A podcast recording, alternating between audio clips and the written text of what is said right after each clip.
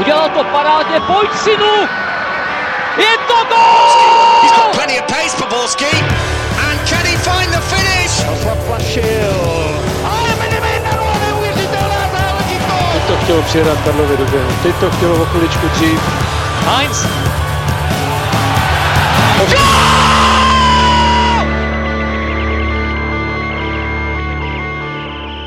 Dobrý den, životní jistoty jsou zpátky, když je víkend, hraje se liga a když se hraje liga, tak tu musí přistát i nový Fotbal Focus podcast. Vítejte u jeho poslechu. Tentokrát okomentujeme zápas v Teplicích, podíváme se na kauzu Bucha a vliv na další případy a zhodnotíme i přestupy a změny v týmech.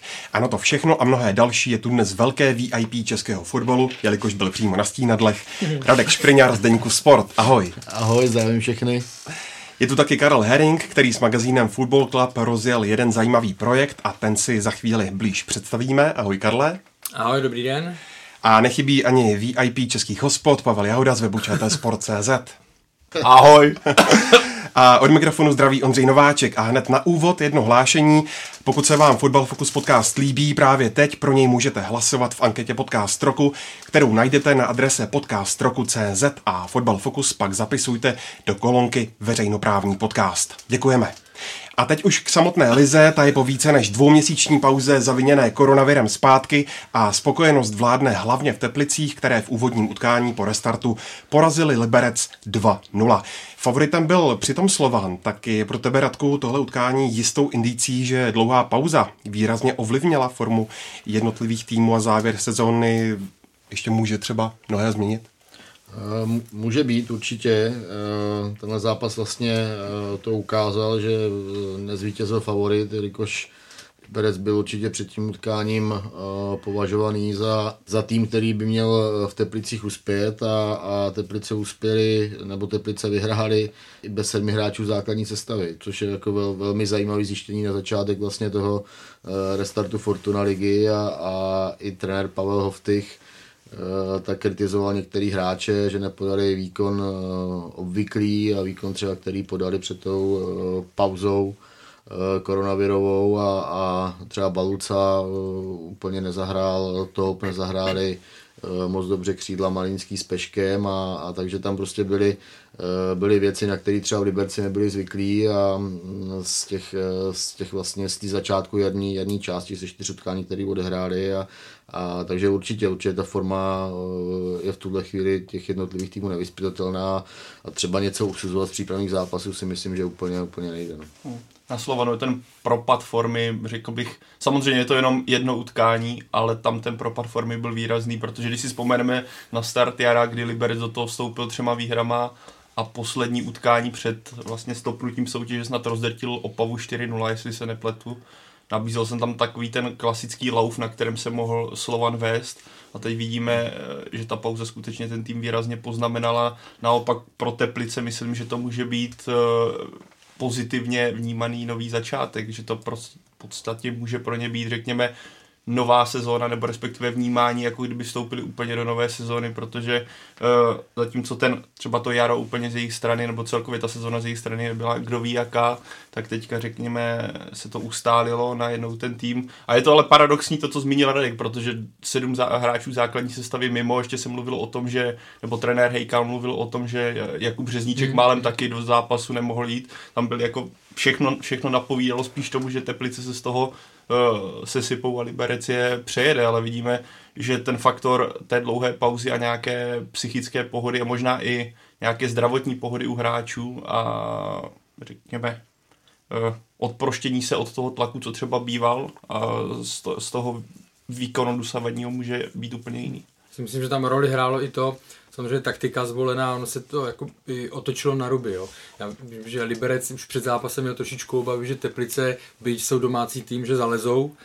A to samozřejmě zase tomu libereckému stylu, který by je přímo čarej rychleji dopředu, tak to, tak to nesedí a bylo to vlastně vidět, že do prvního gólu to bylo vidět, že Liberec eh, byl na míči, Liberec eh, útočil, hledal, vytvářel si šance, ale nedostal se do takových těch situací, ze kterých těžil v těch předchozích zápasech, kdy prostě opravdu mohl lítat do otevřené obrany, takže si myslím, že tohle hrálo vlastně to otočení těch, eh, těch pozic, což souviselo s tím, co mluvil na začátku, říkal Radek, že Liberec tam byl favoritem. Já když jsem viděl v průběhu zápasu, asi v desáté minutě tam naskočili kurzy, a bylo 2,1 ku 1 na, na Liberec, tak jsem si říkal, že byť byl favoritem, tak jsem si říkal, to už je jako hodně, hodně favorizovaný v, v mých očích. To tak bylo. Hmm. Myslím, že tam taky uh, velkou roli se hrál takový ten faktor, že, že když je ten tým hodně oslabený, tak se, tak hmm. se semkne.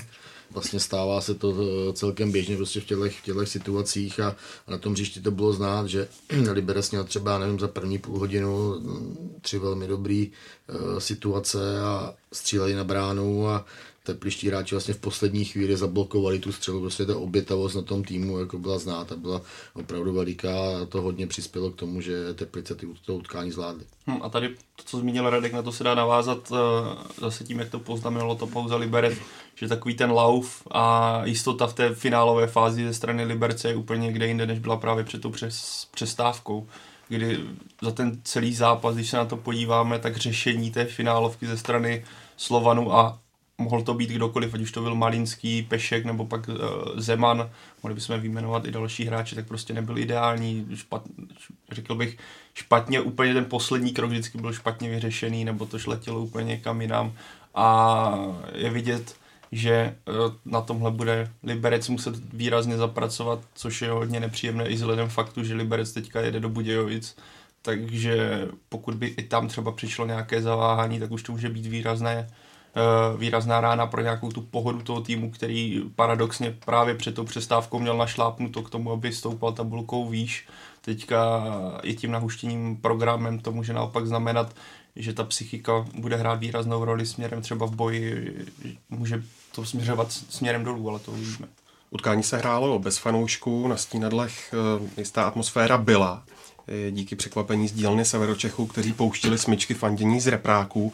Jak to na tebe působilo na stadionu, Radku? Já už jsem to psal eh, do deníku Sport a na, na mě to udělal hrozně, hrozně dobrý dojem, protože přeci jenom, eh, když jste na stadionu a jelikož jsem už takový zápas taky nebo takový zápasy zažil, eh, když se hrálo bez diváků, tak, eh, tak tam je slyšet každý slovo, každý poky, každý prostě zakřičení hráče na hřišti a, a vlastně Teplice se rozhodly, že pustějí smyčku eh, z výjezdu. Asi Myslím, že jejich mluvčí to, to namíchal. Ano, ano, namíchal Martin Kovařík sedmiminutovou smyčku vlastně z výjezdu fanoušků na, na utkání uh, finále poháru se Slováckem tenkrát v roku 2009 a, bylo to velmi příjemný a vlastně nikdo, nikdo o tom nevěděl, vlastně ani samotní hráči o tom nevěděli, tepliští, že, že něco takového management klubu plánuje a i pro ně to bylo překvapení. A mě to prostě, na, na mě to udělalo fajn pocit a myslím, že to je takový dobrý návod pro ostatní kluby, jak, jak naložit prostě s tím tichem prázdných tribun. Já nevím, jestli to byla přímo kooperace i s O2, ne, protože, ne, ne. ne. A každopádně vím, že O2 se o něco podobného snaží, mm-hmm. a což pro mě taky chválihodná akce, protože uh, pro mě jako fanouška, který to sledoval v televizi, tak mi to přišlo, uh, bych souhlasil naprosto s Radkem, Eh, když jsem to třeba srovnal s zápasy Bundesligy, kde je naprosto ticho a působí to skutečně nev, nevžijete se tolik do toho zápasu, tak teďka, když jsem viděl utkání v Teplicích, tak za, nejen, že mě to přišlo jako super nápad, ale přišlo mi i super, jaká vlastně úroveň té hlasitosti byla, že se to nesnažilo řekněme svým způsobem exib, exibovat v tom utkání, ale naopak v t, na obrazovkách to vypadalo relativně reálně a člověk neměl pocit, že ty tribuny jsou úplně prázdné, takže uh, nemusel, nebylo to takové, že slyšel po, sta, po stadionu dozadu, doleva, záda a podobně a skutečně to mělo takovou, řekněme, jistou fotbalovou atmosféru, ale takže Promiň. pro mě, jako jak ze strany Teplic, tak jestli to bude pokračovat i na dalších zápasech, o čemž Outu mluvilo a nevím, jak tomu přistoupí tady Česká televize, každopádně uh, jestli to takhle bude pokračovat, tak za mě je to jedině super krok a dobrá idea v tom, jak přistoupit k těm zápasům v téhle složité době. Je to věc, která asi nějakým způsobem bude rozdělovat, že že někdo na to, někdo na to není. Vím, že eh, ty jsi zmínil, že to vlastně hráči ani nevěděli mm-hmm. a Tomáš Kučera říkal, že 10 minut se s tím eh, srovnávají, mm-hmm. tak to si zrovna jenom říkám, jestli to naopak těm hráčům dopředu neměli mm. říct, aby oni byli na něco takového eh, připraveni a neřešili, nebo ne, nebylo to pro ně spíš jako rušivý, rušivý element. Ale není to určitě jenom jako český český výmysl nebo tohle. Uh, vím, že v Brightonu už o tom uvažovali, nebo před měsícem, když se začalo řešit, jakým způsobem to půjde, že zkusí vytvořit nějakou uh, smyčku prostě nebo něco, co vytvoří, co vytvoří tu kulisu, aspoň trošičku utlum, ne utlumí, naopak právě. Zastíní to ticho, jo, samozřejmě. A, a takže počkáme si na to. Mně je přístup, eh, že něco chci zkusit vymyslet, je mi, je mi sympatičtější, byť se to třeba pak ukáže, že se to nemusí povést, nebo že to nebude pokračovat, tak je mi takový přístup v téhle situaci, kterou zažíváme všichni poprvé, tak je mi sympatičtější, než eh, nedělat nic a jenom, a jenom prostě nadávat, že, že je to na, eh, na nic a že se, to, hmm. že se to nedá a že fotbal bez fanoušků je na nic, fotbal bez fanoušku je na nic, ale je jediná horší věc eh, než fotbal bez fanoušku a to je fotbal bez fotbalu, že jo? takže no. proto radši budu zkousávat tohle a hledat nějaké možné řešení, jak to, eh, jak to aspoň trošičku vylepšit, než, než jenom sedět a brblat. Právě, jako mně přišlo, že spoustu fanoušků, kterým si to třeba nelíbí, tak to považují za nějakou, jako řekněme, degradaci fanouškovství a jako symbol toho, že fanoušci jsou nahraditelní, což podle mě ale není vůbec pravda, protože pořád ten rozdíl mezi tím, když je tam živé publikum nebo živý kotel, oproti tomuhle je obrovský a ten zážitek z toho zápasu je prostě jiný, ale pořád, pokud, jak jsi říkal, Karle, si, si mám vybrat zápas úplným tichem, kdy slyším každý s prominutím prd, a, nebo zápas s tímhle nějakou, řekněme, umělou kulisou, tak pro mě na určitou dobu je to naprosto přijatelné a super řešení. Jako teďka to bylo v Teplicích, já jsem třeba zvědavý, ještě to bude na Baníku, kde jsme zvyklí na jinou atmosféru, nebo na Slávy, na Spartě, kde prostě ta kulisa je bouřlivější, živější, přece jenom k současným Teplicím se spíše váže taková jako... 15 návštěvy a tak dále. Tak, taková poklidnější atmosféra, tak, takže z toho pohledu zatím těžké hodnotit, jak to bude reálně vypadat právě třeba ve středu, až se bude hrát Plzeň, eh, Sparta Plzeň, jak to ta kulisa bude vypadat tam přímo na obrazovkách a jestli k tomu přistoupí ten klub tak, že to bude vypouštět na letné nebo nikoliv, ale eh, pro mě ten prvotní projekt, jako prvotní taková ta vlaštovka, mě přijde super. No. Jak to bylo u gólu? Tam se prostě ozvalo, já si to přesně z té televize, eh, když padl gól, tak tam byl nějaký... Bylo to i flexibilní, že to reagovalo. Zmáčklo tam enter. No, tak člověk to nevím. To, já mám pocit, že jsem... Já mám pocit, enter a dál. musím mít připravený knoflík, no. gólovej a podle mě no, se tam jako nějaký... Pane Košťál, dám signál, vypuštit. Podle mě se tam ozvalo něco, ne? Já si jako, taky myslím, že tam bylo nějaký pískání a takový, jakože bylo relativně, že to flexibilně jednalo na základě toho dění na hřiště, ale... To jsem v reálu ani nezaznamenal.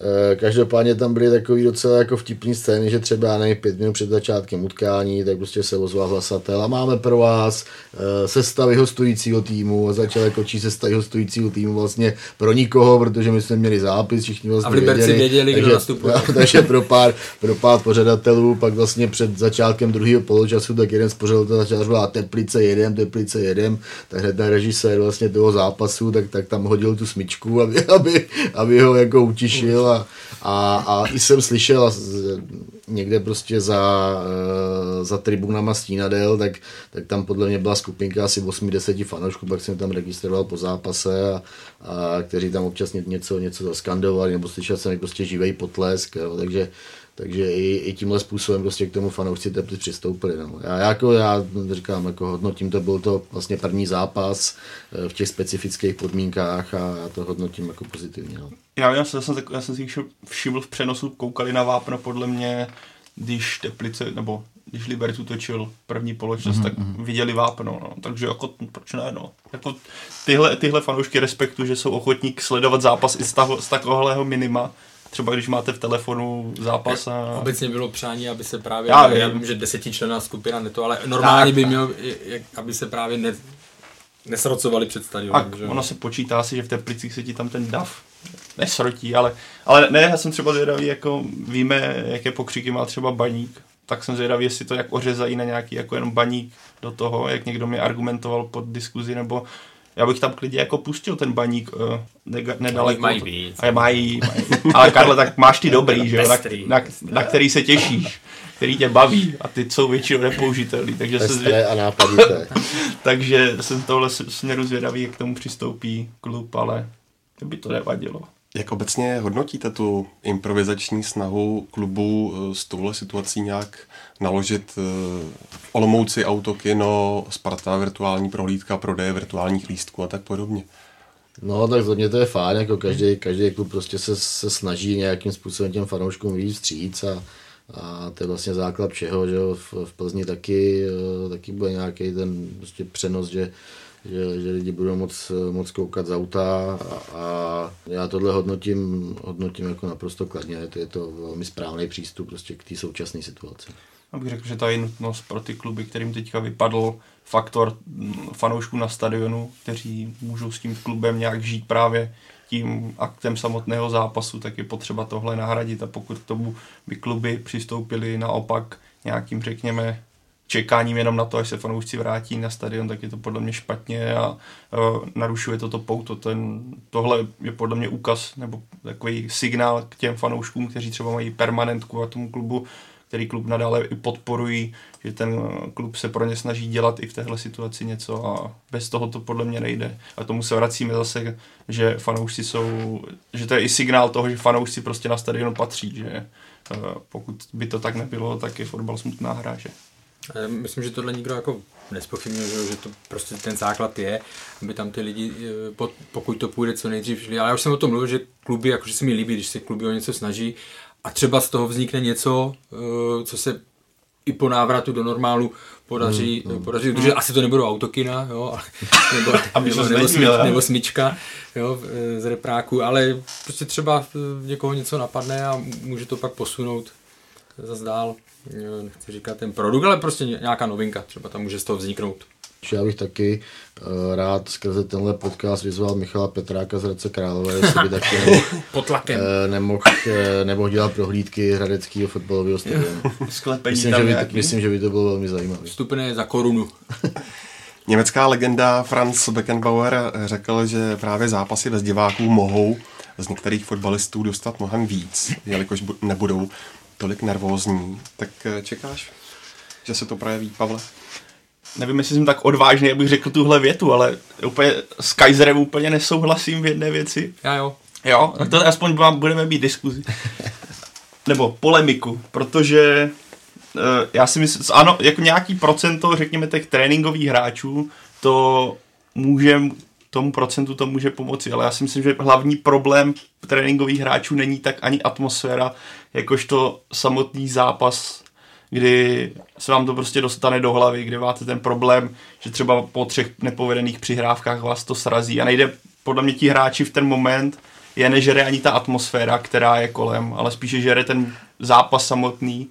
A tohle, ono se to dá připodobnit i k nějakému okresnímu přeboru, tohle je podle mě, řekl bych, prorostle celým sportem, fotbalem a řekněme celým sportem, kdy jsou lidi, co se na tréninku cítí dobře, protože nemají ten tlak. A ne fanouškovství, ale tlak toho utkání samotného, kdy víte, že najednou o něco jde.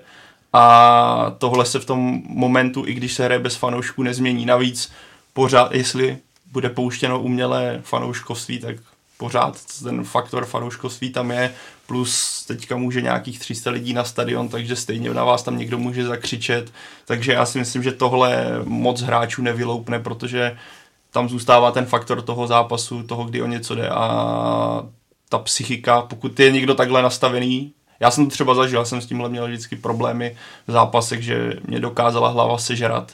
Tak, a takže bych se taky třeba označil víc za tréninkový typ. Takže pokud je to takhle, tak si skutečně myslím, že to není atmosférou, ale tím zápasem samotným. Tak ono je rozdíl, jestli když uh, zkazíš tři přidávky, jak jsi zmínil, jestli na tebe hmm. někdo řek, uh, řve a píská, jakože že jsi pitomec, nebo jestli prostě můžeš hrát uh, v klidu dál, jako to, co říkáš, má, uh, má logiku, ale uh, já si vzpomínám, když jsem mluvil s Martinem Haškem, když byl v Bohemce a po přípravném období to vypadalo, já ty jména hráčů říkat nebudu, protože to tohle, ale vypadalo to, že na krajích e, měli nastupovat jako v generálce hráli, hráli kluci, kteří na podzim nenastupovali. Jo? A vypadalo to, že do jara půjde s novými, s novými křídly a prostě tohle. Ale hráli generálku, na kterou už přišlo eh, na Bohemce, já nevím, několik stovek nebo, nebo nějaká tisícovka diváků, nevím tohle. A on mi pak říkal, a on mi říkal, měl jsem ho tam připravenýho, ale prostě jakmile se začalo hrát před divákama, on si káknul a hrál polovinu z toho, co, co nám předváděl v přípravě, zatímco v přípravě vlastně ty, ty zápasy eh, zvládal a byl jeden z nejlepších uh, na hřišti. Tak teď je otázka právě to, co no, říkáš tak, ty, jo? No. jestli víc hraje roli tady tohle, nebo jestli je to ta atmosféra, nebo svázání z toho, že, že o něco jde. Jo? Takže já si myslím, že to roli, jako, ne, neříkám tím, že najednou se nám uh, objeví 50 hráčů, který, uh, který, to, který budou hrát líp než, než obvykle. To ne, protože protože zase obvykle vás většinu ta atmosféra třeba umí vyburcovat. Ale, ale věřím, že se tam najdou typy, hmm. kterým, to, kterým to bude pomáhat. A třeba když jsem nad tím přemýšlel, Jo, bavíme se o tom, že Sláví to uškodí, Baníku to uškodí, protože tam měli tohle. Tak když si vezmeme rozložení nebo rozpoložení na Spartě, kde ta atmosféra pak pokud se nedařilo třeba, tak se e, někdy tam byl pískor a tak dále, že? tak vlastně pro ně si dokážu představit, pro, eh, pro Spartu, že by to, neříkám zase, jo, ať mě nikdo nechytá za slovo, že to bude pro ně lepší, jo, když se bude hrát bez diváků.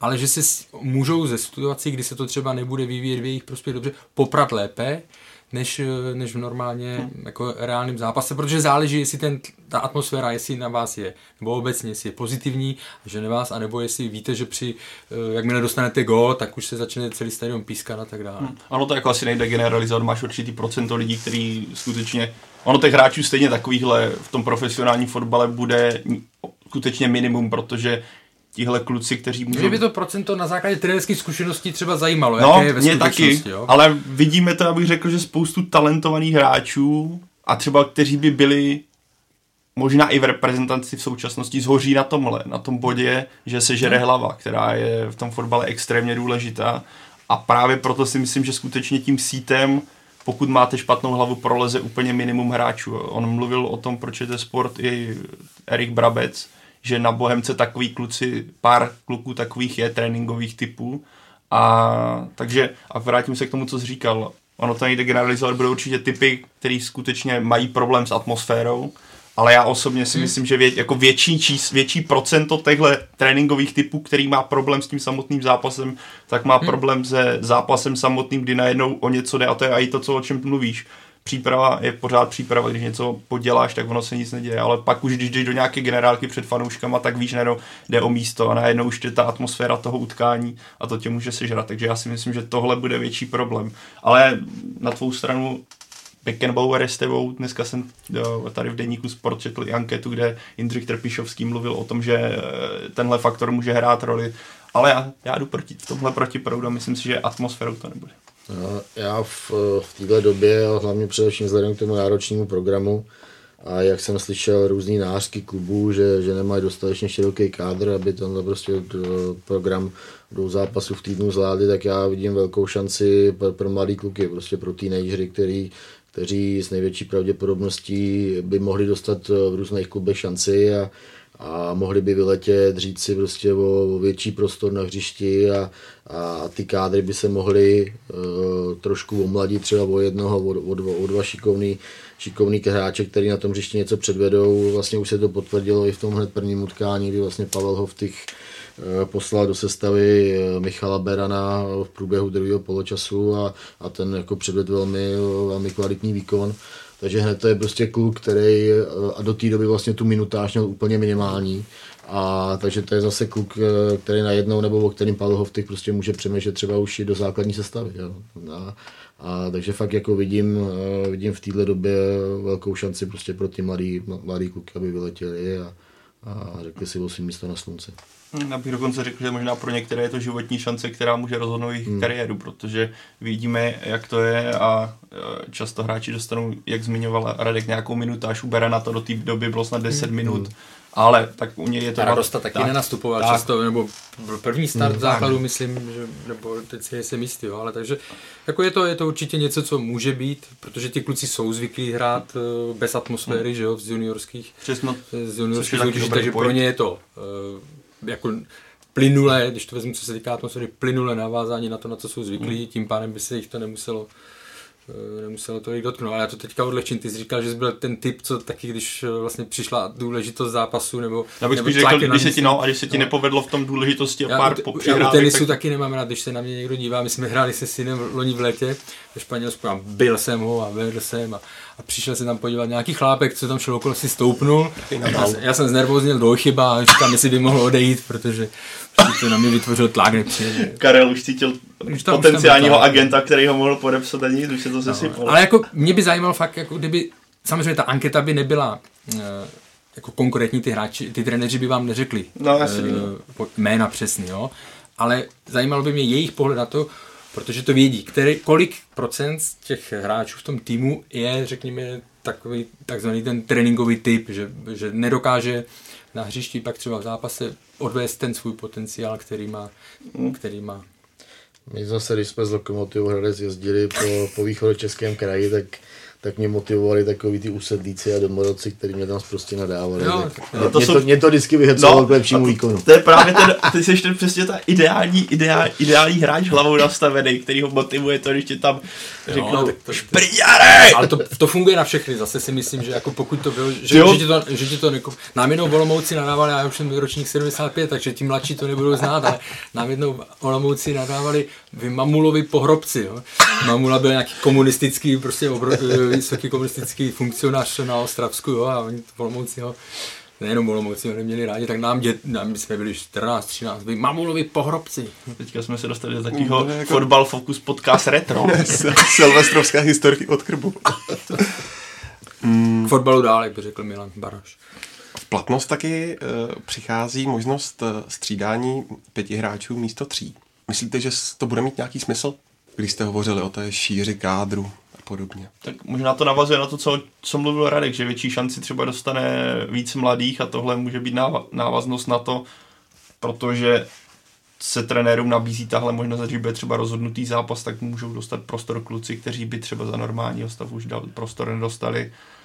Ale jestli se ptáš toho, jak to ovlivní zápasy třeba, tak stejně to musí být ve třech vlnách, takže tohle pohledu to vyjde asi na stejno. Ale je to nějaký v rámci šetření, šetření energie a šance pro kluky, co třeba by neskočili. Takže já to zatím vnímám pozitivně, ale zatím jsem to neviděl v Česku v praxi, takže to... Bude to hrát roli podle mě, až opravdu ten zápřah bude hmm. delší, v něk, jo, až to bude čtvrtý, pátý zápas v řadě, tak tam si myslím, že už, já, nevím, u, u Opavy třeba, u Pavla Zavadila, jo, tam už třeba ten trenér s tím může e, nějakým způsobem e, kalkulovat i podle výsledku, i podle toho, kdo je další soupeř, mm. jestli ho stáhne v 70. minutě, nebo jestli ho e, tam nechá 90 minut, tam už si myslím, že pak bude hodně záležet, nebo že to bude hrát e, docela roli a bude záležet, jakým způsobem s tím trenéři naloží. No, já, já jsem třeba zvědavý, jakým způsobem se k tomu třeba postaví Adrián Gula v Plzni, protože ten o tom i mluvil, že je důležitý, aby prostě měl připravenou tu lavičku a, a aby věděl, že hráči, který pošle v průběhu zápasu do utkání, aby mu udělali právě ten rozdíl a a tak jsem právě hodně, hodně zvědavý, jakým způsobem třeba Pavel Adrián Gula uh, bude, bude mixovat tu sestavu a, a jestli třeba i záměrně prostě třeba někoho prostě nepošetří a pošle ho tam až v druhém poločase. Jo, bude, uh, těch, eh, těch asi přístupů k tomu bude, uh, bude víc. Uh, nicméně zatím, co jsem zaznamenal, nebo co jsem mluvil i, i s trenérama, tak jako moc, uh, moc trenérů se pozitivně k tomu nestaví k těm pěti střídáním, a že by radši, radši měli tři, takže Uh, takže sám jsem zvědavý, jakým, jakým způsobem to bude fungovat a kdo, jak eh, moc bude těch pět střídání využívat. Co jim, co jim na to vadí konkrétně? Že jim budu vyčítat, proč nestřídal víckrát. No a u nás je takový založený ten konzervativní způsob a, Jo. a Proč jste nevyužil čtvrté a páté střídání? Ne, protože porážce. víš co, kdyby to bylo eh, rozdělené do takových těch pěti kusů, jakože bys mohl Mm, prostě to kouskovat, tak, cháp, tak bych tu kritiku vlastně svým způsobem chápal, nebo takový Ale- ten, ale takhle se vlastně nic nezmění. ale tam nejde ani o kritiku toho, ale, ale spíš prostě, že ty trenéři jsou na něco zvyklí a, No, I ty všecky, doposud všechny jako, že, zápasové plány a tak dále jsou zvyklí dělat na, na tři střídání a tak dále, takže je to... tak on jim to nikdo nebere, Jako že ne- vlastně no, tak, tam tu to- máš nadále. No, jako, je to, jasně, je to no. prostě varianta, kterou nemusí, že, za Tak. každou cenu uh, využít. Kolik střídali uh, v tomhle zápase? no tam ještě museli tři. Tři a tři. No, protože vlastně to bylo dohrávaný. To bylo dohrávaný, a, jasně. takže se ještě museli podle, podle těch původních pravidel. Bych naopak řekl, že tohle takovým těm trenérům třeba, kteří přemýšlí více takticky, více to roz- rozebírají do detailu, dává tu možnost, myslím, No, že je Gula bude zrovna ten případ, tak, no. naopak trenéři, kteří jsou konzervativnější a nechci říct stará škola, řekl bych konzervativnější, tak to třeba řešit vůbec nebudou. a Rada svoje. třeba. Jasný. A, a zase, jo, je tam ten prvek, vzpomeňme si, když se hrajou přípravy, nebo když to tohle, prvních 60 minut dobrý, pak jsme to víc prostřídali a, a šlo to dolů. Jo? A tím se myslí nejenom 11, jako mm, že třeba 5-6 změn udělali a šlo to, šlo to, tam jako fakt bude záležet hodně, jak ty hráči z lavičky, jak budou, jak budou připraveni, jak budou zažitý mm. s, jak, s tím týmem, jaký, jaký vlastně budou mít co dokážou uh, předvést, aby to zlepšili, tak aby měli ten, ten mm, vliv na tu hru, jak říkal Radek. No. Tak vidíme, že jsou trenéři, kteří nevystřídají ani tři hráče za ten zápas a ne, ponechají si třeba dvě možnosti úplně do konce, takže ono to pro ně asi moc ten moment nezmění a v podstatě se pojede dál. Když se ještě vrátíme k té hygienické otázce, tak jaká Radku panovala v Teplicích koronavirová pravidla? No, co se týče, co se týče novinářů, tak vlastně my jsme museli chodit v areálu stínadel s rouškama, s rouškama a vlastně seděli jsme eh, na té novinářské lávce v rozestupech. Eh, moc nás tam nebylo, takže to šlo úplně bez problému, bez problému uskutečnit. A co se týče Eh, povinností nebo hygienických opatření pro hráče, tak vlastně ty, když nastupovali, tak měli roušky, které sundali eh, na lavice, od nich si to vzal kusto, to vlastně na hřiště vyběhli už bez roušek, stejný to bylo vlastně i při rozcvičení. Eh, moc teda nerozumím tomu, když pak přijdeš uřícený z toho hřiště a tu roušku si musí zase nasadit, když odcházíš od té střídačky směrem do kabin, tak ta rouška pak vlastně ztrácí smysl, aby člověk vůbec, vůbec na sobě měl, nebo aspoň teda podle toho, co jsem si během dvouměsíční přestávky nastudoval o rouškách. Eh, no ale asi jako nejvíc, co se řešilo, tak prostě bylo to, že, že trenéři nesměli před zápasem a, a, a o poločase do kabiny. No. Prostě eh, bylo okolo toho docela hodně zlý krve a, a Stanislav Hejkal se k tomu jako velmi takže bych po svém jako vyjádřil, protože on je velmi jako upřímný trenér. A nicméně já jsem včera mluvil se Štěpánem Hanušem a e, komunikoval jsem prostě s, s LFA. E, bylo to z důvodu toho, že, že vlastně v zemi prostě panovalo ještě to opatření v tu sobotu, že na sportovištích musí být e, uzavřený šatny, sprchy, a e, akce se můžou pořád maximálně do, do 100 osob. E, v Teplicích na Stínelech vlastně bylo to jediný sportoviště, který mělo v tu chvíli, tu chvíli výjimku, mohlo tam být až 150 osob a, a byly otevřené šatny i sprchy. Ale bylo to pouze, ten zápas byl povolený pouze v případě, že hráči se tam budou zdržovat a rozhodčí e, pouze v minimálním časovém prostoru, prostě na, nezbytnou, na nezbytný čas a, a proto tam prostě nesměli, nesměli trenéři. No, takže prostě takovéhle opatření tam bylo a pak šlo taky o to, že, že Teplice to komunikovali tak, že se o tom dozvěděli až pátek večer, myslím, ten, to ten před zápasem LFA říkala, ne, my jsme vám to eh, oznamovali už ve středu, i jsme to na svých eh, stránkách takhle prezentovali.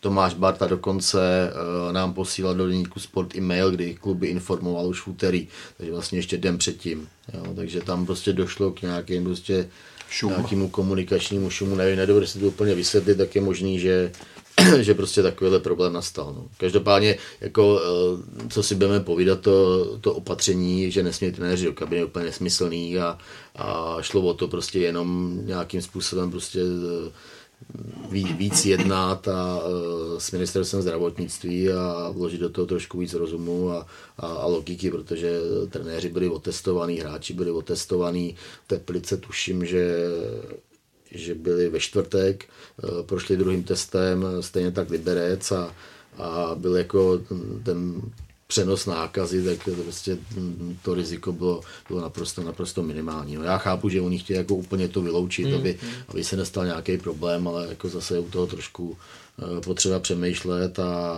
to znamená, že ten, nebo z mýho pohledu já ten hněv uh, Stanislava Hejkala chápu, Uh, ale zase na druhou stranu prostě byla to nějak komunikovaný a celý to asi bylo zbytečný, no, tady ta kauza. No a když jsme u testů, tak eh, dosud proběhly dvě vlny testů a vzešly z nich dva pozitivní případy, jeden z Boleslavy, druhý ze Slávie. Eh, překvapil tě, Karle, nízký počet nakažených? Mm, nemůžu říct, že by mě, jestli by mě překvapil nebo ne. Eh, bylo asi, bylo by opravdu unikátní, kdyby nikdo z toho počtu to neměl.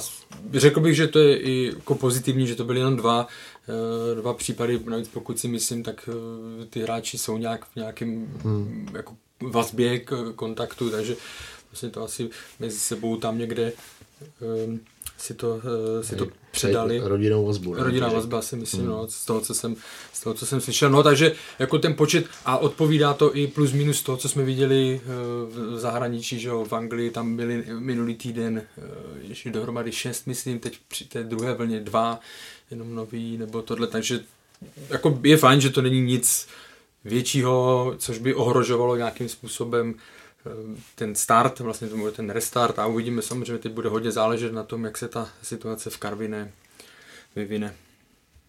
No a když jsme u Karviné, tak eh, zatímco po Česku se v pondělí opět eh, rozvolnila některá opatření, tak na Karvinsku právě nikoli, protože Důl Darkov hlásí ohnisko nákazy.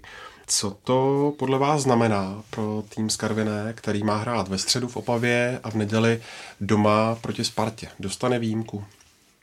No tak eh, já, co jsem slyšel, tak měl by dostat, dostat výjimku a mělo by se eh, normálně pokračovat. Karviná by neměla být eh, nebo neměla by spadnout do žádné karantény, protože prostě ten tým prošel testama a, a je vlastně zdravý. Jo, takže, takže tam k tomu, k tomu není jediný důvod a, a teď jde spíš o to asi, aby aby si prostě v, v Karví nastavili třeba ještě dejme tomu přísnější pravidla k tomu, jak by se ty hráči, vlastně všichni členové realizačního týmu a zaměstnanci klubu prostě měli chovat uh, během těch uh, těchto dní, kdy prostě v Karvíně nějakým způsobem ta, uh, ta nákaza uh, je, je, je, výš, se šíří a je vyšší než, než jinde v republice a, a takže spíš si myslím, že prostě to je o těch, o těch pravidlech a o tom, hele, jak, jakmile vylezete eh, z, z kabiny a, a opustíte stadion, tak jděte domů a buďte doma se svýma nejbližšíma a nikam nechoďte a prostě, aby, aby se to nějakým způsobem prostě úplně to riziko, riziko minimalizovalo. No a než se vrhneme na další část eh, našeho dílu, tak Karle, ty si s Football Clubem rozjel speciální akci, tak nám ji prosím blíže představ, co jde, komu má pomoci a jak dlouho vlastně bude trvat. Jednak děkuji za prostor, já to zkusím co nejrychleji.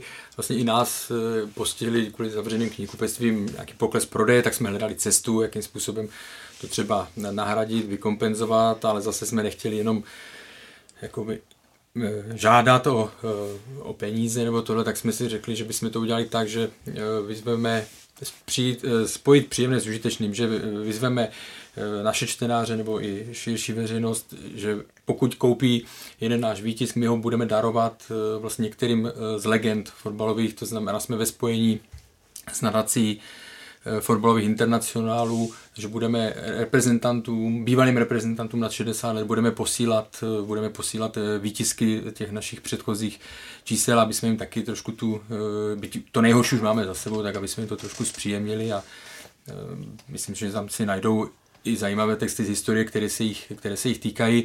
Takže to je, takové, je to taková akce, už jako musím říct, že ohledně nebo z našich předplatitelů jsme na to měli velmi pozitivní velmi pozitivní ohlasy, takže to vypadá, že minimálně každý dostane dva kusy.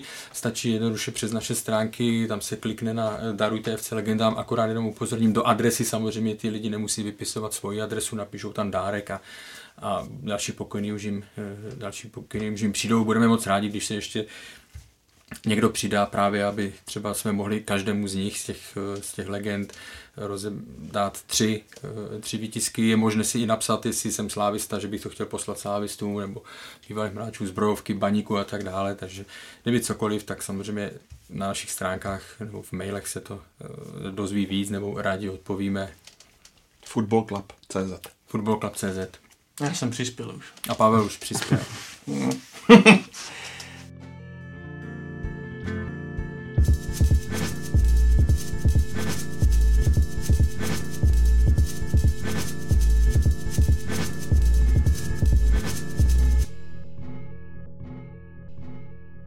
No a kromě rozjetí ligy se dočkal český fotbal taky prvního verdiktu v kauze Pavel Bucha, který v roce 2018 rozvázal smlouvu se Sláví a zamířil do Plzně.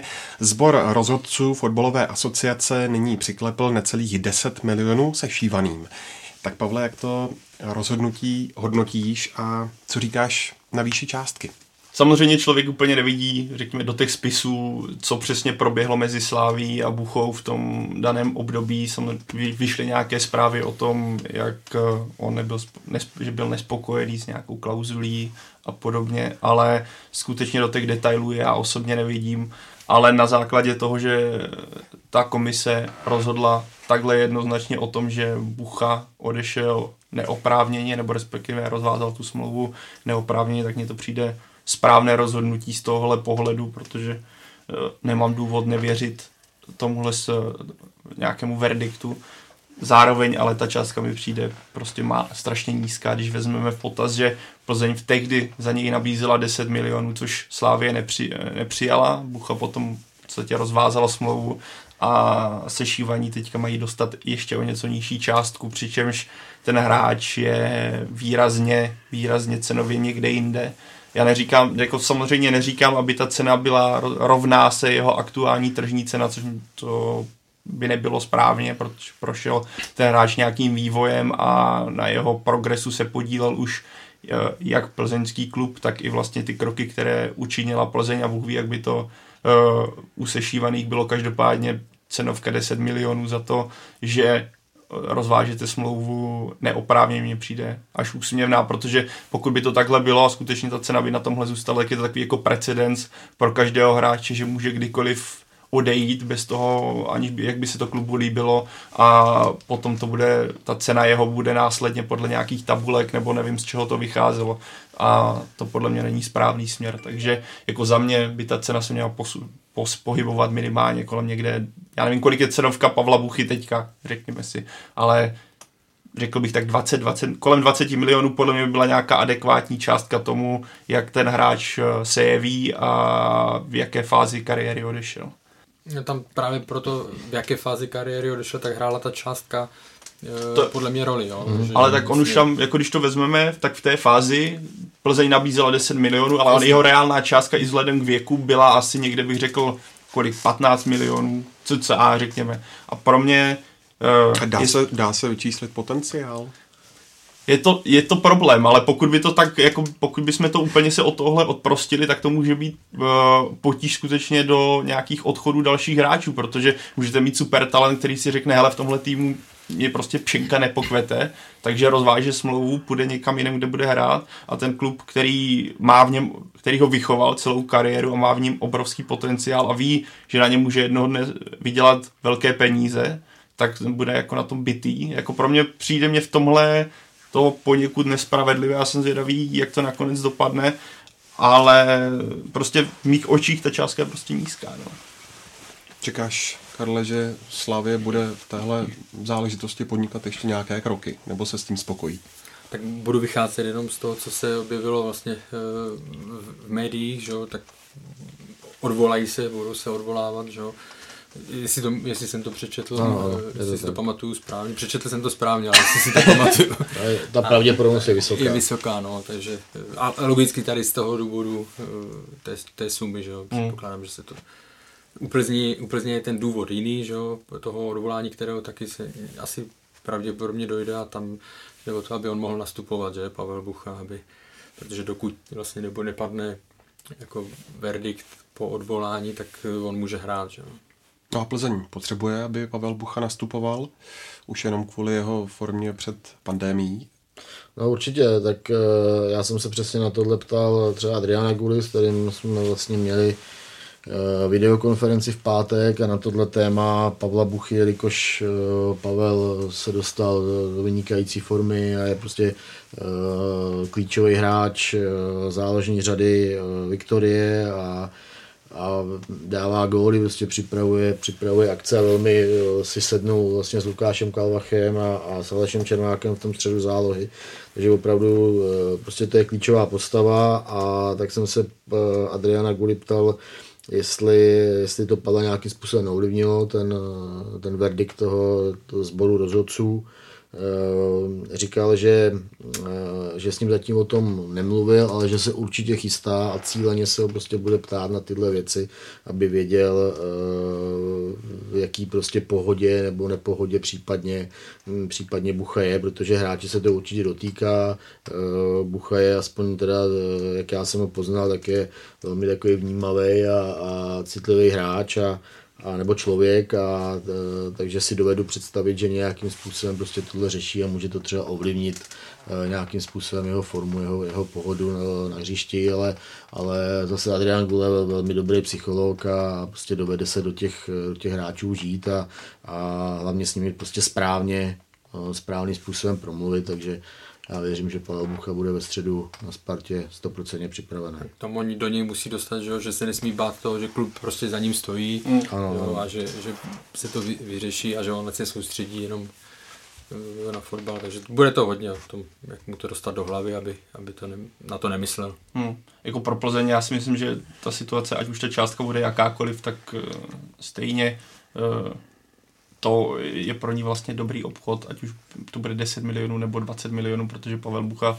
jak jsi to říkal ty nebo Radek, se dostal do takové tím progresem, kterým prošel, se dostal do takové pohody herní a řekl bych i vlastně vývoj udělal výrazný krok v tomhle směru, takže ta cenovka bude přijatelná, i kdyby se posunula třeba o 10-15 milionů, než byla ta prvotní, co teďka vlastně z toho verdiktu zešla a pro Plzeň pořád bude zužitkovatelná a finančně návratná. Pokud se nes... Samozřejmě fotbal je nevyspytatelný v tom, že může dojít ke zranění, propadu formy a tedy, ale za současných podmínek mi přijde, že by stejně na tom Plzeň získala. Já si nejsem úplně jistý, jestli se třeba ta cena by se mohla jako zvýšit až jako třeba o 100% mm. nebo víc, protože se teď se z něčeho vycházelo jo, a nějaká, nějaká částka se nějakým způsobem stanovila a, a že by ne, prostě to, to, ten současný verdikt nebo to rozhodnutí bylo tak špatný, že, mm. že ta suma by se tak jako extrémně navýšila. Mně přijde jako ne úplně pravděpodobný. Já si myslím, že, že ve výsledku to dopadne do nějakých třeba 15 milionů. Mm. A víc to nevidím. Byl bych překvapený, kdyby to bylo naopak. Já jsem zvědavý, jestli to skončí třeba u, v Lozán, o čem se mluví. A vlastně by mě to vůbec nepřekvapilo, protože je to nějaká nová situace, která myslím, že těžko dojde k nějakému bodu, kdyby obě ty strany byly spokojené úplně stoprocentně, takže je to možné, že se to potáhne ještě dlouho. No, ale jsou to věci, které se objevují v, Evro- v no, Evropě no, normálně, že takže se bude muset asi a, to přijmout a, nějaký... A viděli jsme, myslím, že v případě AC Milan, který vlastně ke kterému přišel ten Brazilec Leao snad Sporta, mm-hmm, který takhle to vzal mm-hmm, přes Francii a viděli jsme, že ta částka se vystup, vyšplhala na nějakých 16 milionů euro, co musí zaplatit AC Milan. Mm. A tam právě se myslím vracíme k tomu, co Sondro ty zmínil, že tam ten potenciál do toho zabudovaný byl, protože potenciál zabudováváš do částky, když uh, kupuješ hráče mm. a taky nevíš, jestli se vyplatí, ale musíš ju zaplatit, platíš prostě za, za, něco, co může být, takže já si myslím, že do tohohle by to mělo být skutečně započítané, ale jak říkal Radek, ano, se asi nedá čekat, že teďka najednou bude 100% navíc, ale za mě by to bylo prostě správné, minimálně 20 milionů. No jasně, každý se na to dívá jako hmm. v kontextu těch dnešních dní a, a kam se Bucha dostal, jak, jak vyletěl Boleslavy, jak vlastně skvěle eh, nastoupil po zimní přípravě do Plzně a ta cena samozřejmě momentálně jeho je, je, je jinde než, než těch 10 nebo... Tak kolik bys, kolik bys třeba řekl, kolik, kolik bys by měl podle tebe Pavel Bucha teďka na trhu cenu? Co jo, no. Záludná otázka takhle porád.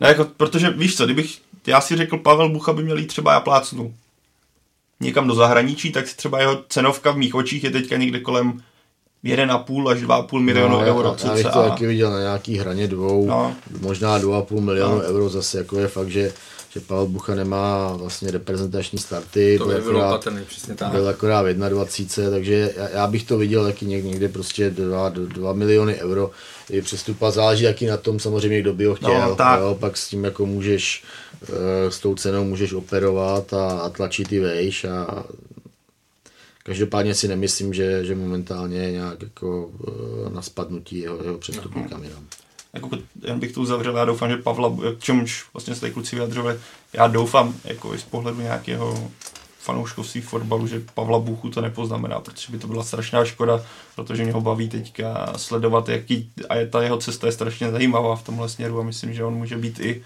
potenciálně skvělým hráčem pro reprezentaci, pokud si ten nějaký ten zestupný, tu zestupnou tendenci udrží. Mě to na té kauze tohle mě nejvíc zajímá. Samozřejmě, hmm. já nejsem vůbec odborník přes právo a tak dále. tak. Takže, ale jestli ta cesta, kdyby on zůstal, kdyby podepsal Hmm. ve Slávii, jestli by byl teď na téhle úrovni, nebo by byl lepší, nebo ne.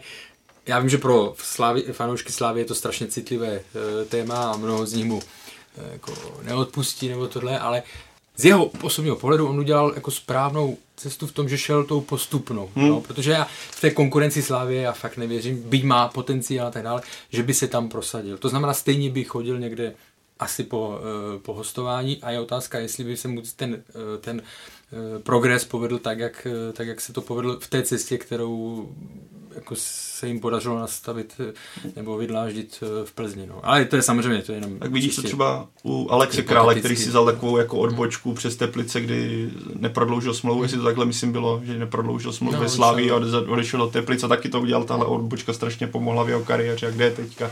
Takže jak říkáš, no, tak jako, a taky to vypadalo, že když přišel do Plzně, že se vlastně zastavil ten jeho vývoj a až ten, to hostování mladé Boleslavy se stalo klíčovým a vlastně kooperace s trenérem Weberem a celkově tou, tím středem zálohy, která si strašně sedla.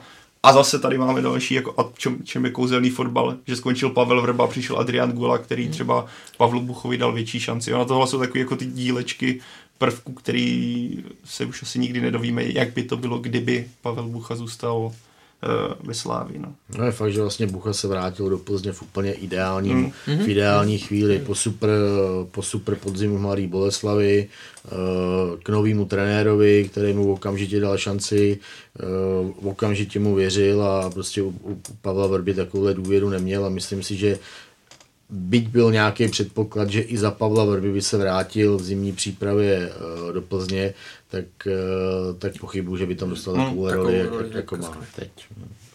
No a pak tady máme kauzy Jeřábek, eh, kauzy Hašek. Ty si, Pavle, hovořil o určitém precedentu, tak může se to eh, v tomhle odrazit? Teďka vyšel podle, tenhle případ tady v Česku ještě nikdy nebyl, jestli se nepletu, myslím, že ne.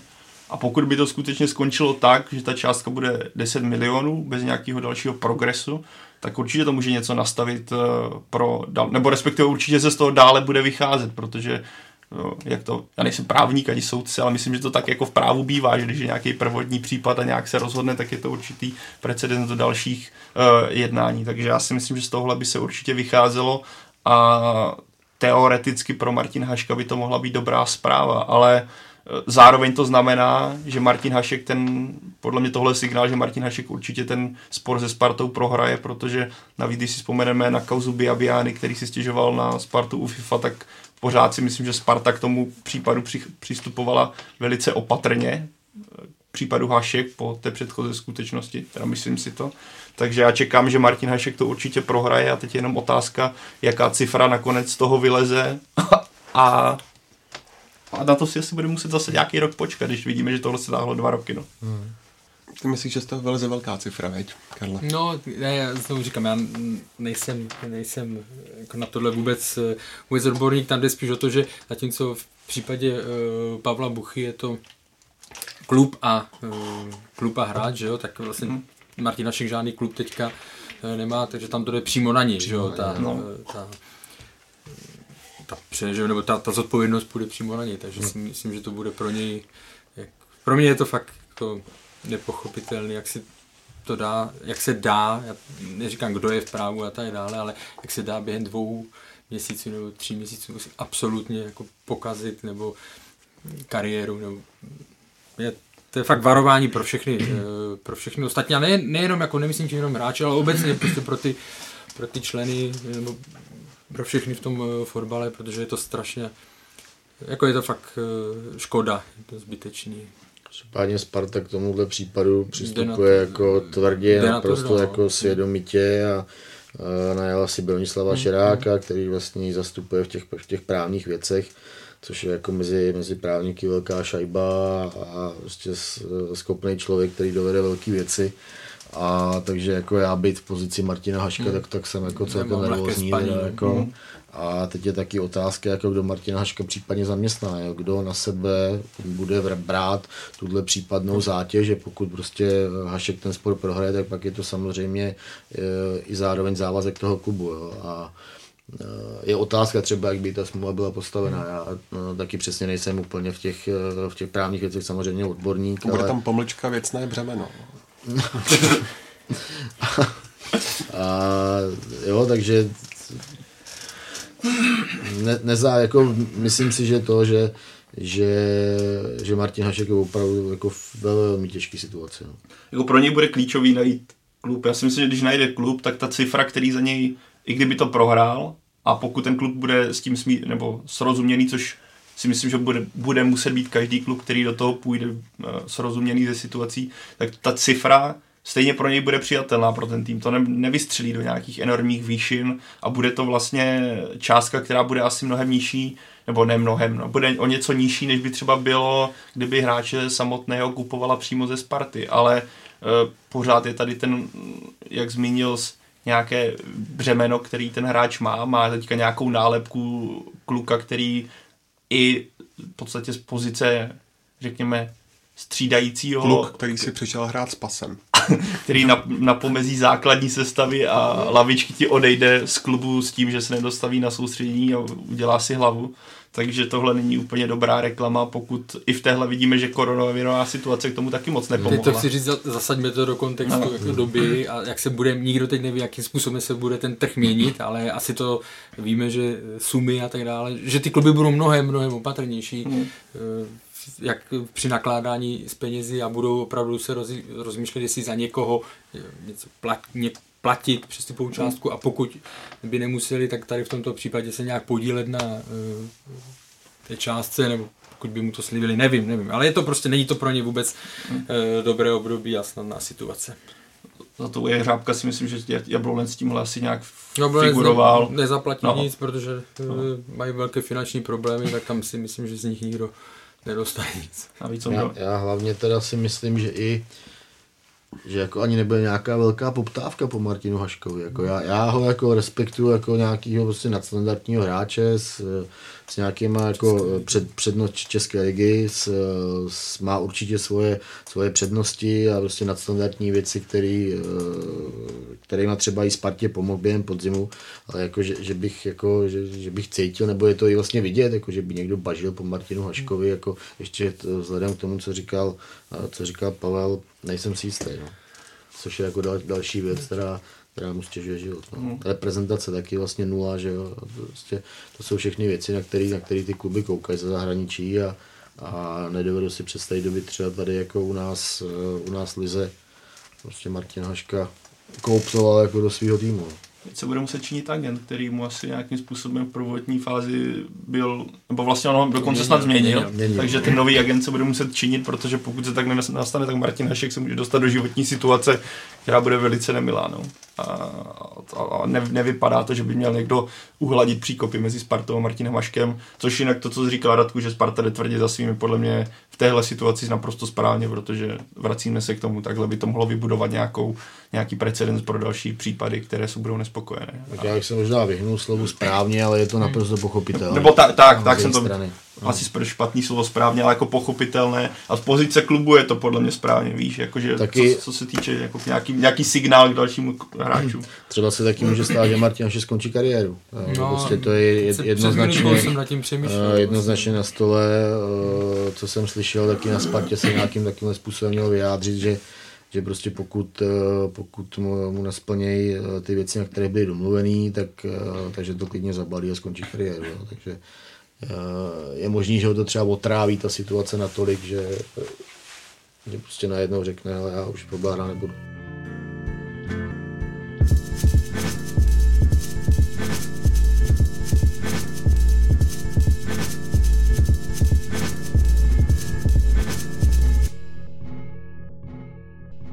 Pojďme od Sparty zpátky do Plzně, protože se teď podíváme na několik zajímavých eh, změn, které se na západě Čech chystají. Eh, Karle, do svého kádru Viktorka získala další posilu se spartanskou minulostí, a to Matěje Hybše. Je to dobrý nákup? No tak z pohledu Jo, zase se to musí zasadit do toho. Dneska vlastně, eh, dneska to je, nebo jsem to četl o Limberským, protože jsem pročítal víc. Ano, jo, že David Limberský se chystá prodlouží, nebo že je pravděpodobné, že prodlouží o rok smlouvu, to znamená, že pořád se s ním bude počítat, pořád bude přicházet Matěj Hybš do, do klubu, kde bude mít velkého, velkého konkurenta, ale pokud, Sláv, pokud Plzeň samozřejmě chce logicky si musí připravovat tu variantu, tak z té pozice těch levých obránců si myslím, že není v lize řekněme, příliš mnoho uh, lepších, lepších variant. On je relativně, si myslím, že podává jako vyrovnané výkony v Liberci, jo, takže myslím si, že to je logický, logický projekt. Na druhou stranu viděli jsme, jakým způsobem dopadly předchozí, předchozí konkurenti, já tím třeba budu myslet hlavně na, na Adama Hlouška, že tam se taky čekalo, že se, že se prosadí víc, ale zase jo, teď už ta fáze, kdy se musí hledat řekněme, dlouhodobější řešení do budoucna eh, Viktorie Plzeň je, eh, je evidentní. No, Limberský je taková jako skála úte z moři hmm. a každá nová vlna se, se o Limberského skálu jako roztříští a, a vlastně platí to stoprocentně. No. A já si myslím, že, že, že to dopadne, že, že David Limberský prodlouží uh, z Plzní smlouvu a Matěj Hybš tam bude mít uh, jako vel, velmi těžkou roli, protože za prvý uh, být David Limberský má trošku víc zdravotních problémů třeba než měl, protože to je vzhledem k jeho věku pochopitelný, ale, ale když, je, když je zdravý, tak je prostě absolutní jednička v Plzni a zatím jako nikdo ho tam neodstřelil z toho místa. a já třeba beru prostě Matěje Hybše ne jako posilu, ale jako, jako doplnění kádru, hmm. nějaký prostě výhled, výhled do budoucna. No. Hmm. Jako pořád musíme, když vezmeme Davida Limberského, je mu 630 let, ale pořád je to prostě top top, já nevím, to se top 3 levých beků, ať nevystřelu úplně top 3 levých no, beky v tomhle věku ligy, že jo. A do toho systému nějakého ofenzivního, kdy on je do tohle ještě ideálně nastavený, že dokáže podporovat uh, v těch křídelních pro, prostorech ten tým. Takže pro mě, dokud David asi Limberský bude zdravý a dokud bude zájem v Plzni, tak uh, není moc důvodu se sazovat z té pozice. On těch přínosů má nejenom přímo no. na tom, že na tom hřišti je to kliše říct, jak je důležitý pro kabinu a tak dále, ale no. prostě to tak je, dokud jsou, sam ty, dokud jsou tam tady ty vítězné typy, tady ty raubíři a na hřišti, jo, už jsme se o tom bavili xkrát. Prostě hrát proti Davidu Limberskému je fakt nepříjemný pro každého. Ten hráč má obrovský respekt a nic proti uh, Matěji Hybšovi, ale ten, tomu to bude trvat, jestli, než si něco takového vybuduje, jestli třeba, protože je, je to jiný, eh, jiný typ jako charakterově, jo, nebo to, takže to jsou všechno věci, které by si řekl, no, že starý, měl by tam hrát někdo mladý, ale pro ten tým, vezměme si, a třeba už nebude hrát tolik, jo, eh, ale, ale pořád je, je tam důležité, vezměme si v Liverpoolu James Milner, jo, to je prostě hráč, který samozřejmě neodehraje všechno. To je pro mě největší ale, lidská noma je James Milner. No ale prostě to je tak důležitý hráč. Je? Jednak už tím, jak prostě, jakým způsobem on se o sebe stará. A to teď jsem četl vlastně v tom, eh, v těch textech, že to tam bylo zmíněno, že eh, Milan Petržela to tam říkal, mm-hmm. že, že vlastně popisoval, jakým způsobem eh, se David Limerský za sebe, o sebe začal víc starat a tak dále. Milner vlastně to je, to je asketa, jo, který nealkoholické nápoje, jenom prostě má to všechno tohle a je vždycky připravený zaskočit, je důležitý, je důležitý pro ty, pro ty jako fakt eh, klíčové chvíle, jo. A to je něco podobného, je prostě v menším samozřejmě David eh, Limberský, myslím tím jako na naší ligu. Na druhou stranu mě vždycky u těch hráčů mrzí, no jasně, jasně, nebo nebyl, že jo. A to, mě, jako a to chci říct, ne, a to chci říct, mě u toho mrzí, že spousta těch hráčů u nás, a není to jenom David Limberský, že prostě na tady tu fázi kariéry kdy se o sebe začnou starat, aby si prodloužili kariéru, aby prostě byli připravení, eh, aby snížili ten limit toho narůstajícího hmm. věku, že na to přijdou jako až později jo, v té kariéře. Po třicíce. Po třicíce, jo, že prostě, protože kdyby ty kluci to dělali dřív a prostě takhle, tak většinou neskončí tak jenom v České lize, ale no, jdou dál, jo, ale prostě tohle je jediné, co mi na tom mrzí, ale jinak ta jeho role, opravdu, a aspoň z těch pár zápasů, co jsme viděli e, před přerušením, tak to tam ještě může, může odehrát. A obecně, jo, obecně samozřejmě je dobrý, když budu dostávat prostor mladší hráči, ale já mám já na druhou stranu rád i vidím, když je někdo, a to já mám na fotbale rád, kdo je už třikrát odepisovaný jakože do penze a tak dále, a ten člověk, e, ten člověk se tam dokáže e, udržet. A nejenom díky jménu, ale, ale především jako no, díky výkonu. No, vlastně a to je přesně případ právě Davida Limberského, protože před třema rokama se psalo, že no. prostě ta vlna prostě a ten, ten přerod, přerod té Plzně, takže prostě David Limberský to odpadne a, a vlastně on jediný hmm, hmm. jediný vlastně zůstal jako stále člen základní sestavy a, a já, jako, na mě to dělá i hrozný jako, jako dojem, když třeba sleduju Plzeň, že, že s ním se stavy prostě jsou ty hráči takový klidnější, jistější na tom hřišti. Jo. E, to jeho čtení hry e, prostě úplně, úplně úžasný. On přesně, přesně ví, jakým způsobem, v jakých prostorech má být, e, kdy může pomoct tomu týmu směrem dopředu, kdy má vyjet. Jo. Má, má výbornou kopací techniku, prostě ty, ty, ty jeho centry, že jo jsou, tou šajtlí jsou taky pověstný, a, ale hlavně prostě u něj a eh, to prostě získal, získal tím věkem, jako vždycky to nějakým způsobem měl, ale tím věkem prostě získal to, to cítění hry a v tom je naprosto dokonalé a, a myslím si, to se, to se týče obránců v České lize, tak jsou nejlepší.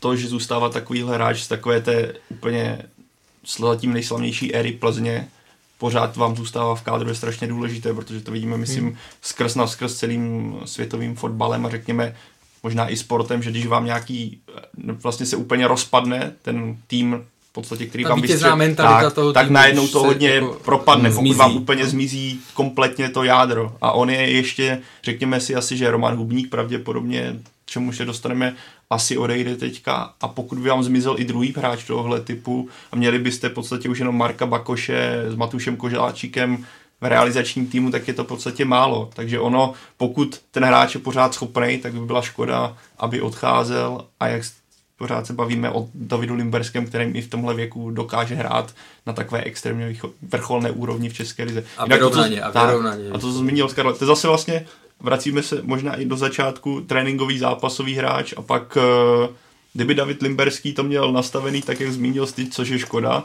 tak podle mě teďka není v Plzni, ale končí kariéru někde v zahraničí a to je zase ten rozdíl mezi nejlepšími. Už, už před lety no. nebo několikrát. Já, já jsem Davida Limberského poprvé zaregistroval výrazně v roce 2003 na mistrovství světa 20, jo, hmm. kde, jsem, kde jsem byl, byl to vlastně tým hmm. Pavla Vrby a o něm, byť ten tým nepostoupil ze skupiny, tak o něm se tam na FIFA.com článek věnovaný jo, plzeňský, protože byl z Plzně, tak Nedvěd jo, a tak dále. Hmm. No, hmm.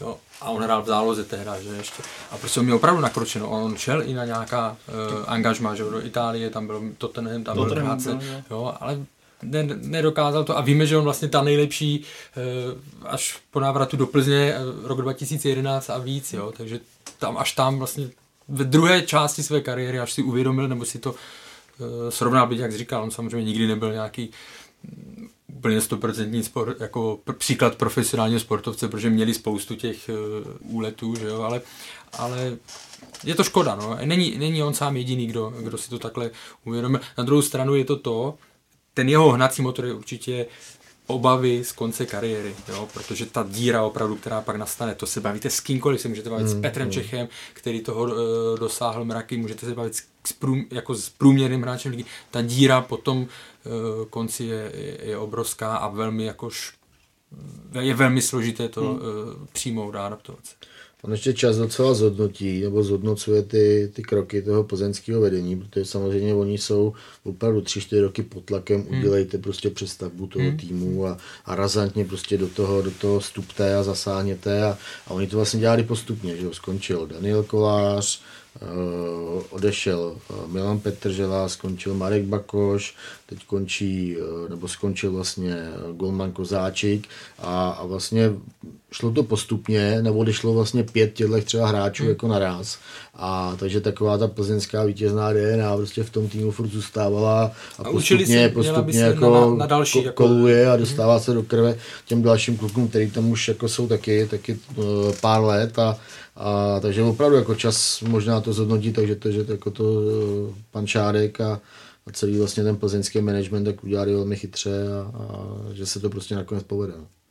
A Pavel, ty jsi zmínil eh, Romana Hubníka, ten by měl v létě zamířit do Sigmy, tak jak velká ztráta by to pro Plzeň byla a naopak jak velká posila by to byla pro Olomouc. Tak teďka vlastně se dá na to navázat plynule, že pro Plzeň v případě Hubníka, ona snad Viktorka ho chtěl prodloužit, jestli se nepletu ještě mm-hmm. o mhm. rok, že byly takové zprávy. Což je zase signál toho, jak on má výraznou pozici v kabině, že i když nehrává, tak tomu klubu má pořád co dát, nebo té kabině má pořád co dát i z pohledu toho práce třeba ze spoluhráče, nějakým vývojem kariérním, ale pro mě je vlastně Romo, po, postup Romana Hubníka, jestli teda skutečně skončí v Sigmě, naprosto pochopitelný, protože když už si tu kariéru chcete prodlužovat, tak chcete ji strávit na hřišti a Plzni mně přijde, že tady v tomhle má Viktorka vyřešeno, ať už to je duo Hejda Brabec, nebo máte na lavičce Pernice a přišel ještě Kaša vlastně hmm. z Žiliny, takže tahle pozice, myslím z pozice, z pohledu Plzně je je hotová, vyřešená. A Roman Hubník, myslím, že z jeho pohledu je naprosto pochopitelné, že si chce ještě zahrát. A myslím, že Sigmě má z pohledu nějakého odchovance má takový ten třeba i pocit, že tam tomu klubu ještě má něco, může dát víc, než by mohl teďka dát Plzni, takže uh, je to pro něj mě to přijde jako win situace, nebo win-win situace, že si ještě zahraje a prodlouží si kariéru.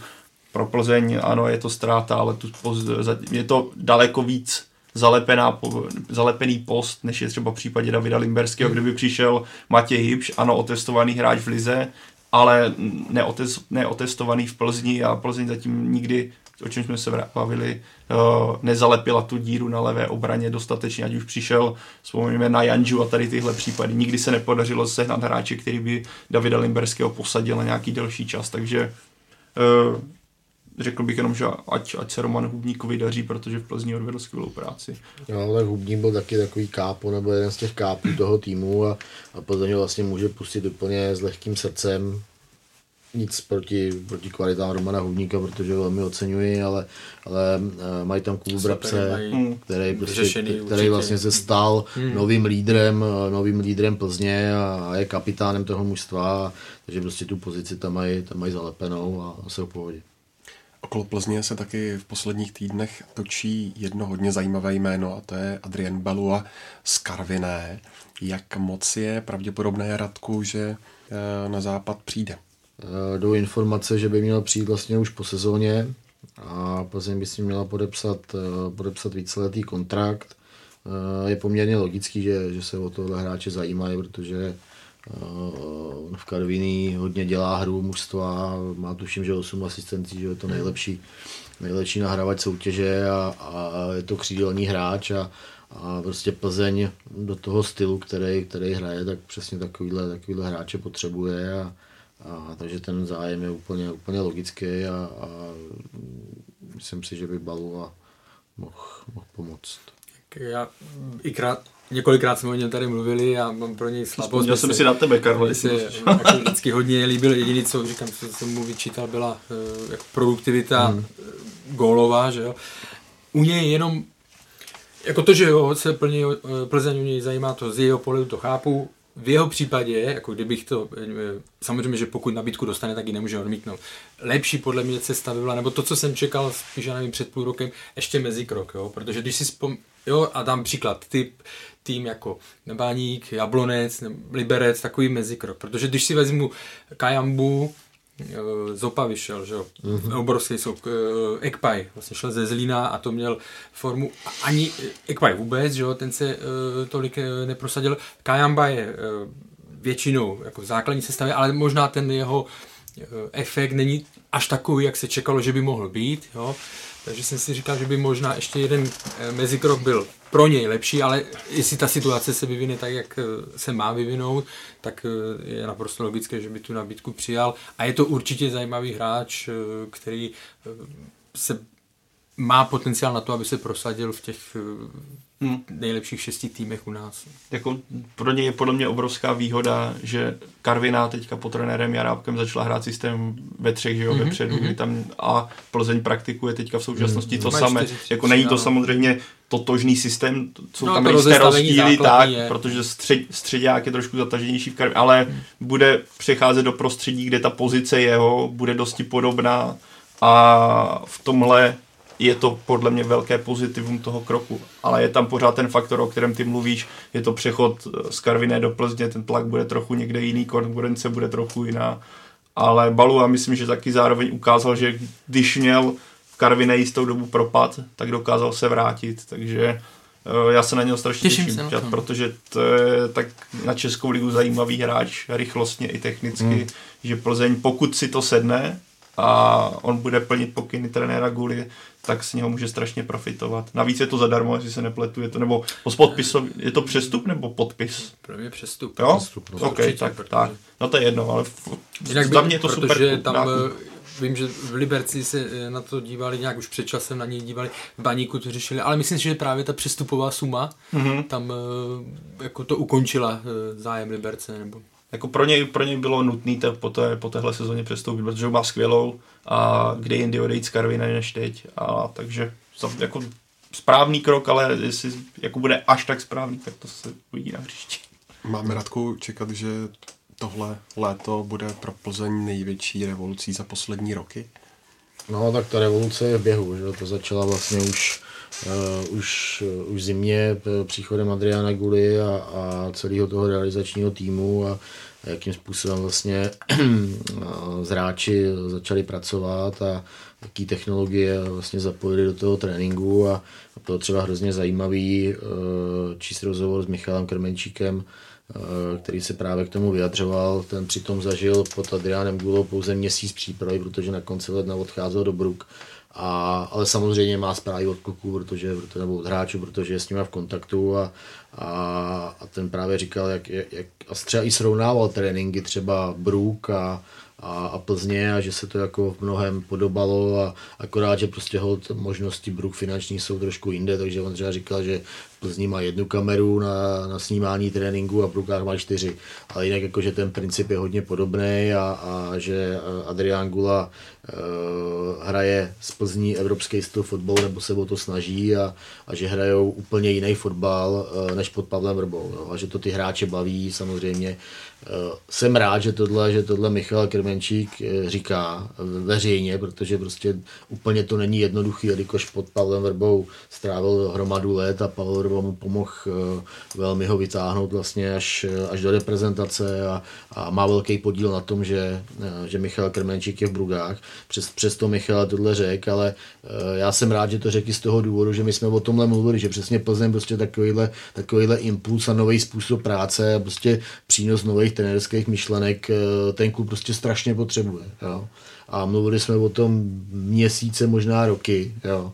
A uvidíme samozřejmě, jak se to bude vyvíjet dál, jo. Ale, ale myslím, že, že ten základ tam je položený a je vidět prostě, že to k něčemu směřuje a, a že ta práce celého týmu Adriana Gruy, není to jenom o něm, ale je to prostě i o, těch jeho, uh, o tom jeho týmu, s kterým on pracuje už dlouhodobě, tak, uh, takže to k něčemu prostě směřuje a že to má smysl.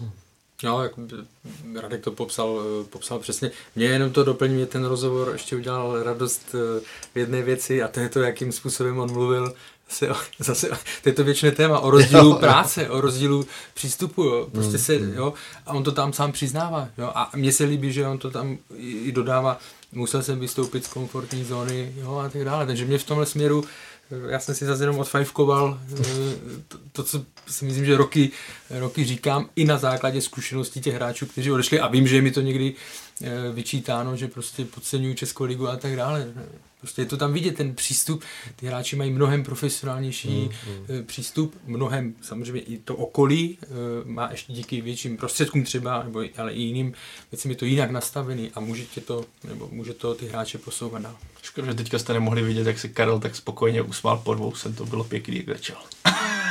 Ne, ale, Mně se ten ale- rozhovor líbil, řekněme. ale je to tak, protože prostě on je postavený před situací, že musí. Navíc, navíc on, že ho neuměl jazyk, když, když tam přišel, jo, měl naprostý základy, vlastně de facto neuměl, neuměl vůbec nic a najednou prostě tam jsi hozený, máš tam maximálně jako vedle sebe Daddyho, který stejně jako na tebe víceméně pak kašle s prominutím, protože taky se především musí prostě starat o sebe a, a o svůj progres, takže ti pomůže v nějakých, jo, v nějakých drobných věcech, ale, ale on fakt jako musí vystoupit z komfortní zóny, teď najednou zjišťuje, hele, tyjo, tady se to dělá takhle, takhle, takhle a, a zubnul 7 kilo, že, nebo to je 7 přesně kilo. Tuku sundal, jo. Prostě to jsou úplně, fakt jako úplně neuvěřitelné věci, jo. A, a mně přijde prostě, že tady jako my třeba pracujeme, ale furt jako v nějaký takový pohodě. Ta základní Jo, věc, že jo. oni všichni přiznají, musím pracovat víc, No, že jo, pracu, no. tak jako kde, v čem je problém? To znamená, my neumíme s těmi hráči pracovat, aby jsme z nich dostali uh, 100%, nebo v čem je problém? Protože většina těch hráčů jde ven a říkají, musím pracovat víc, nebo pracujeme víc, změnil jsem tohle, změnil jsem tohle, jo? To je ten základní, základní rozpor. A pak třeba, je, pak třeba je super, když eh, třeba ten Adrian Gula, který byl na stáži v Německu, v Anglii, a teď to tam prostě viděl, jakým způsobem to tam funguje. A on prostě všechny, všechny tyhle věci jako, jako vnímá, jo, hmm. a snaží se je prostě zapojit. A první, co udělá v Plzni, hele, prostě jako na tom stadionu začneme snídaní a prostě najedeme tady na nějaký rytmus, budeme tady díl a budeme se prostě koncentrovat na tu naši práci, jo. Neznamená, že od desíti je trénink, každý přijede třeba v devět, jako, nebo ve čtvrt na deset uh, na stadion. A hodně se trénuje. No, jsou, jsou to detaily, jako jo.